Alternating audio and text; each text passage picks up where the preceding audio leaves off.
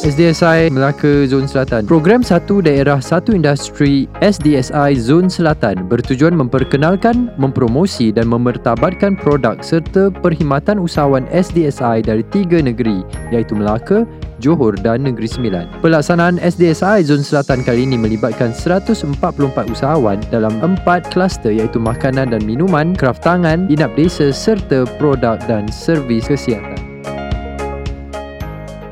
E F M dot Live for Entrepreneurs by Entrepreneurs. Yes, kita masih lagi bersiaran di program Satu Daerah, Satu Industri Zon Selatan dan pastinya kita ada tetamu istimewa bersama saya di studio bergerak E F M dot Live ini.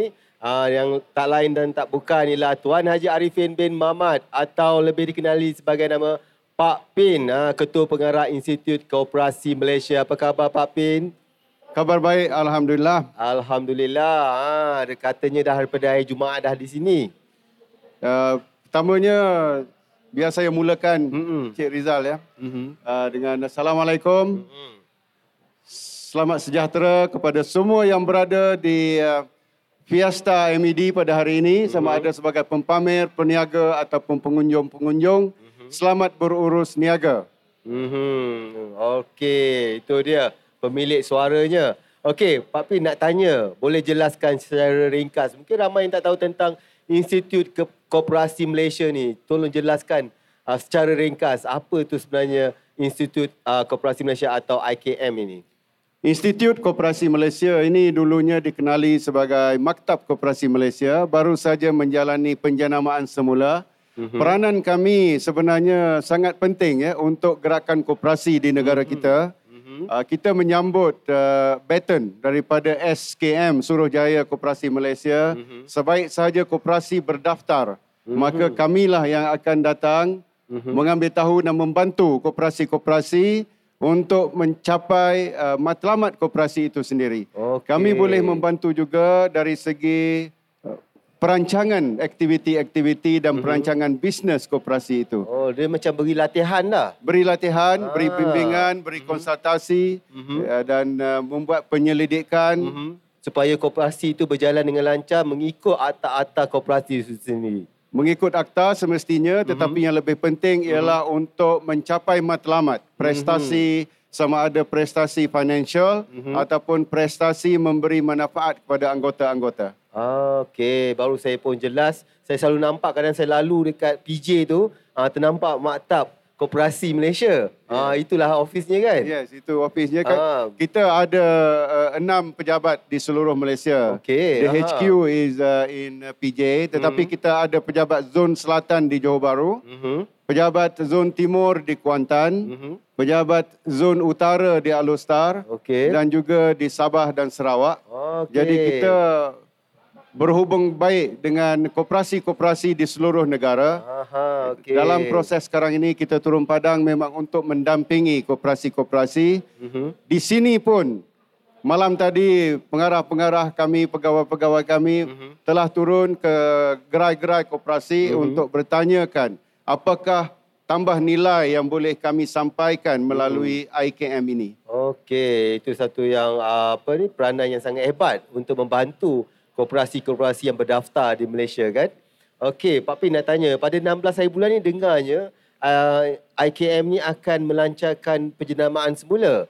Ha, dulunya dipanggil Maktab Koperasi Malaysia dan selepas itu ditukar kepada I K M, Institut Koperasi Malaysia.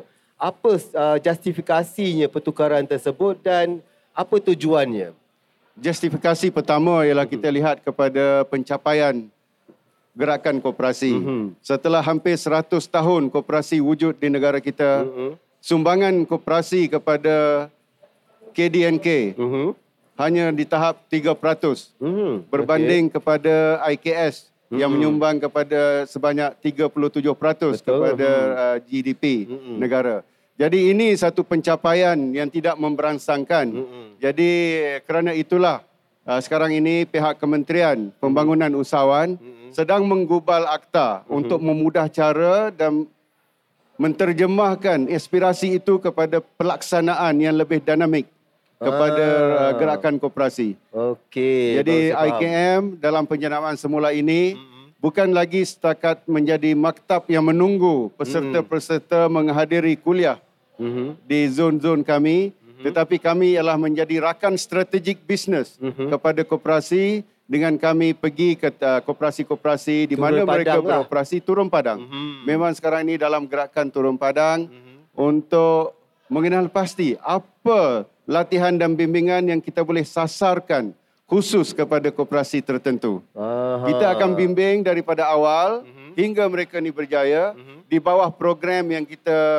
laksanakan sekarang di bawah nama Miracle. Oh, okay. Miracle boleh. Itu adalah mm-hmm. singkatan kepada Million Ringgit Co-op League. Okey. Jadi sekarang ini kalau kita lihat mm-hmm. hanya koperasi-koperasi bertaraf besar mm-hmm. yang menyumbang kepada K D N K. Mm-hmm. Kita ingin memberi perhatian kepada koperasi-koperasi mm-hmm. yang di kluster sederhana dan kecil ini mm-hmm. supaya kita dapat memberi bimbingan mm-hmm. daripada segi pelaksanaan visi hmm. mereka itu. Ini maksudnya uh, bukan saja koperasi yang di peringkat besar, tapi daripada sekolah pun lagi memang dilatih daripada I K M itu sendiri. Daripada sekolah kita sekarang ini tengah tengah sedang menguatkan uh, kesedaran koperasi mm-hmm. daripada peringkat sekolah-sekolah, mm-hmm. daripada uh, peringkat uh, institut pengajian tinggi mm-hmm. dan juga golongan belia. Mm-hmm. Kita baru-baru ini berhubung dengan Majlis Belia Malaysia yang mempunyai hampir dua juta Betul. Ahli. Mm-hmm. Jadi kita ingin memasukkan aktiviti-aktiviti koperasi ini melalui golongan-golongan ini. Mm-hmm. Kalau kita tahu koperasi sebenarnya bukan hanya untuk masuk saham, tunggu dividen mm-hmm. dan buat pinjaman. Okay. Kita ingin menggalakkan usahawan-usahawan koperasi. Mm-hmm. Maksudnya jika koperasi itu ada seratus anggota, okay. biarlah seratus anggota ini menjalankan aktiviti keusahawanan. Ah, sama okay. ada maksudnya mereka pun buat bisnes, mengalaminya sendiri. Ya, baru ah. tadi pagi di mm-hmm. depan Tuan Yang Terutama mm-hmm. Governor Negeri Melaka, mm-hmm. kami telah bertukar M O U dengan uh, agensi Tekun okay. yang juga di bawah ke- kementerian yang sama mm-hmm. melalui uh, agensi Tekun uh, M O U ini mm-hmm. bila kita kenal pasti usahawan-usahawan yang ingin menjalankan aktiviti keusahawanan mm-hmm. dan mereka ini anggota koperasi mm-hmm. Tekun akan memberi pinjaman bantuan, bantuan ah, pinjaman okay. jika diperlukan. Mm-hmm. Syaratnya mesti dipatuhilah. Betul lah yeah. kan yeah. ha, yeah. mesti syarat-syaratnya Uh, dipatuhi dan tidak menyalahi lah. Ya, jadi uh. saya memang menyuruhlah kepada anggota-anggota koperasi uh-huh. supaya mencari peluang dan merebut peluang yang ada kita sediakan sekarang ini uh-huh. untuk menjalankan aktiviti-aktiviti perniagaan dan keusahawanan. Uh-huh. Jika koperasi itu ada supermarket contohnya, ada okay. kedai. Uh-huh. Jadilah usahawan yang menyediakan produk-produk untuk kedai tersebut. Okey, jadi mereka akan lebih uh, orang kata dia lebih faham berfungsinya dalam bisnes ni. Dia mengalaminya sendiri. Dia tahu bagaimana untuk menggerakkan bisnes tu. Betul. Bukan saja untuk menunggu dividen. Uh, tapi mereka jugalah penggerak pada ekonomi yeah. korporasi itu sendiri. Saya nak ceritakan satu contoh. Mm-hmm. Saya pergi ke Masjid At-Taqwa di Bertam Indah, mm-hmm. Palu Batas, okay. Penang. Masjid ini ada satu kedai korporasi mm-hmm. di dalam pekarangan masjid. Banyak peti-peti freezer uh-huh. eh, di dalam uh, kedai koperasi ini. Bila kita buka freezer ini, banyak terdapat ayam-ayam beku. Uh-huh. Saya tanya milik kedai ini, uh-huh. dari mana supply ayam-ayam beku organik yang uh-huh. dijual dengan sembilan belas ringgit seekor. Okay. Kata mereka, ayam-ayam ini dibekalkan oleh anggota-anggota mereka ah, yang okay. memelihara ayam. Aha. Jadi setiap bulan, uh-huh. anggota ini mendapat menjana pendapatan uh-huh. seribu lima ratus ringgit. Hmm. Hanya dengan memelihara empat ratus ke lima ratus ekor, ekor ayam. ayam. Hmm. Kalau tunggu dividen, tunggu setahun. Tunggu setahun dapat lapan ringgit. Kan? Kalau letak seratus dapat lapan ringgit. Hmm. Ha, jadi jadi tu, dia dapat dua. Dapat ha, dua. Dapat dua. Dia, dia dapat menjual produk dia sendiri. Yes. Dan hujung tahun dapat lagi dividen. Dapat lagi dividen. Ah, okay. Dan yang uh, usahawan itu tadi dapat hmm. menjana lebih. Hmm. Dan gunakan koperasi, gerakan koperasi hmm. untuk memasarkan produk-produk, sama ada produk uh, hasil tani okay. ataupun produk daripada dapur sendiri mm. ataupun kraft tangan dan sebagainya. Mm-hmm. Melayu kreatif. Orang-orang yeah, kita ni kreatif. kreatif okay. uh, tapi memerlukan gabungan tenaga mm-hmm. untuk pemasaran. Betul, setuju uh, sangat. Itulah uh. antara apa yang I K M, Institut Koperasi Malaysia mm-hmm. sekarang ini cuba uh, menggerakkan mm-hmm. di negara kita. Alhamdulillah. Okey, Pak Pin nak tanya, bila ditukar penjenamaan daripada Maktab Koperasi Malaysia kepada I K M, Institut Koperasi Malaysia, apakah fungsi dan uh, visinya akan berubah apabila ditukar tu? Fungsinya sedikit berubah tetapi matlamatnya sama. sama. Pelaksanaannya akan di, uh, perkas, diperhebatkan lagi. Uh-huh. Matlamatnya ialah untuk memperkasakan sosioekonomi uh-huh. anggota-anggota koperasi okay. dan koperasi. Uh-huh. Yang kebanyakannya kalau kita lihat sekarang ini adalah daripada golongan B empat puluh. Oh, betul. Jadi itu matlamatnya dari dulu sampai sekarang. Uh-huh. Tapi kalau dulu pencapaian itu tidak diberi penekanan, mm-hmm. sekarang ini kita memberi penekanan kepada pencapaian, mm-hmm. kepada outcome. Mm-hmm. Apa pelaksanaan ini memberi impak apa kepada koperasi? Mm-hmm. Daripada segi revenue-nya, betul. Daripada segi manfaat kepada anggota-anggota. Mm-hmm. Kita juga, saya nak tambah di sini, mm-hmm. ada satu college, mm-hmm. Kolej I-Coop. Oh, okey. Kolej ini mm-hmm. sangat istimewa mm-hmm. kerana hanya satu-satunya kolej yang menyediakan uh, sijil peringkat diploma mm-hmm. dalam kursus-kursus yang khusus untuk koperasi. Okey, berapa lama untuk mengambil kursus tersebut? Dua tahun setengah. Dua tahun setengah. Dua tahun setengah selepas S P M. Mm-hmm. Selepas S P M, dua tahun setengah dapat diploma mm-hmm. dalam kursus pengurusan koperasi, okay. kursus keusahawanan koperasi okay. dan hmm. kursus pengurusan perniagaan hmm. dan kursus diploma in perakaunan. Ah, jadi okay. jika adalah di sini ibu bapa, ibu bapa atau adik-adik kita hmm. yang mencari tempat hala tuju karier, hmm. kerjaya, hmm. saya memang menggalakkan menggunakan peluang ini hmm. untuk kepada kolej I-Coop. Mm-hmm. Okay. Jadi uh, kerana, kerana apa kita nak galakkan ni? Mm-hmm. Kita ada empat belas ribu koperasi. Okey, betul. Katakanlah setiap koperasi ambil tiga pekerja. Mm-hmm. Ambil tiga orang ahli pengurusan. Kali dengan empat belas ribu. Dengan empat belas ribu. Berapa sudah ramai, empat puluh ribu kan? Lebih. Betul. Ha, yeah. Peluang pekerjaan tu. Peluang pekerjaan. Ha, setuju. Yeah. Ha, jadi tapi apa syaratnya? Adakah mesti selepas S P M uh, punya kelulusan yang tertentu untuk menyertainya? Syarat pertama ialah ada minat uh-huh. untuk terus semangat belajar. Semangat tu kena ada. Kena ada semangat hmm. tu untuk terus belajar. Uh-huh. Syarat keduanya ada tiga kredit. Okey. Ha. Any bahasa ataupun any uh, mata pelajaran? Kalau yang perakaunan tu perlulah, perlulah mata pelajaran uh, matematik, kan? Business. Okay. Yang lain-lain tu tiga kredit.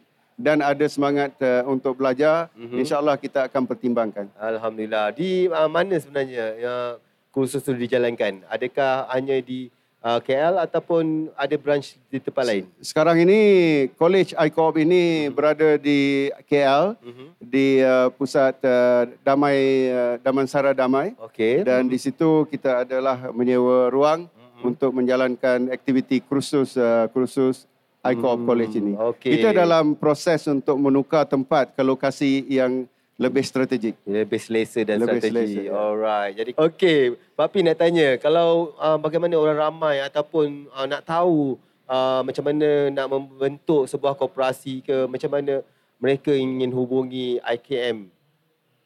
Untuk membentuk koperasi, saya galakkan dulu ada satu wawasan mm-hmm. untuk menjalankan aktiviti apa. Mm-hmm. Dan uh, bila ada wawasan itu, adalah ber, berbincang dengan beberapa mm-hmm. uh, rakan-rakan yang berkongsi mm-hmm. hala tuju yang sama okay. dan hubungilah kami mm-hmm. di uh, w w w dot i k k m dot e d u dot m y okay. Itu website kita. Website ada nya. Ataupun hubungilah mana-mana pejabat-pejabat zon ataupun mm-hmm. uh, ibu pejabat di Petaling Jaya mm-hmm. dan juga untuk tujuan penubuhan mm-hmm. bolehlah hubungi Suruh Jaya, Sur, Suruhan Jaya Koperasi Malaysia. Okay. Kerana mereka bertanggungjawab untuk, untuk penubuhan. penubuhan dan Alright. pendaftaran.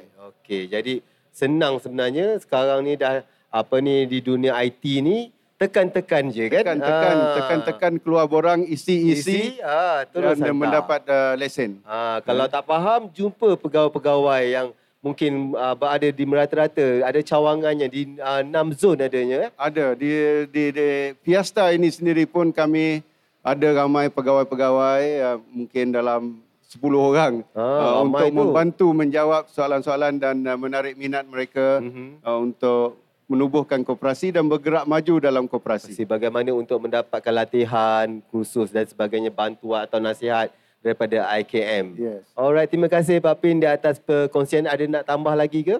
Saya ingin mengambil uh, peluang ini mm-hmm. untuk mengucapkan Ramadan Karim. Mm-hmm. Selamat menyambut bulan Ramadan. Semoga kita dipanjangkan usia dapat uh, menyempurnakan ibadah puasa pada tahun ini. Dan dipanjangkan usia dan beri kesihatan untuk bulan-bulan puasa di tahun-tahun akan datang.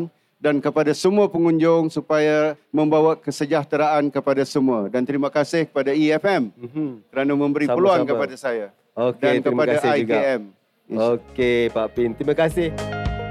Demikianlah episod untuk kali ini. Dengarkan episod kami yang lain hanya di E F M dot live.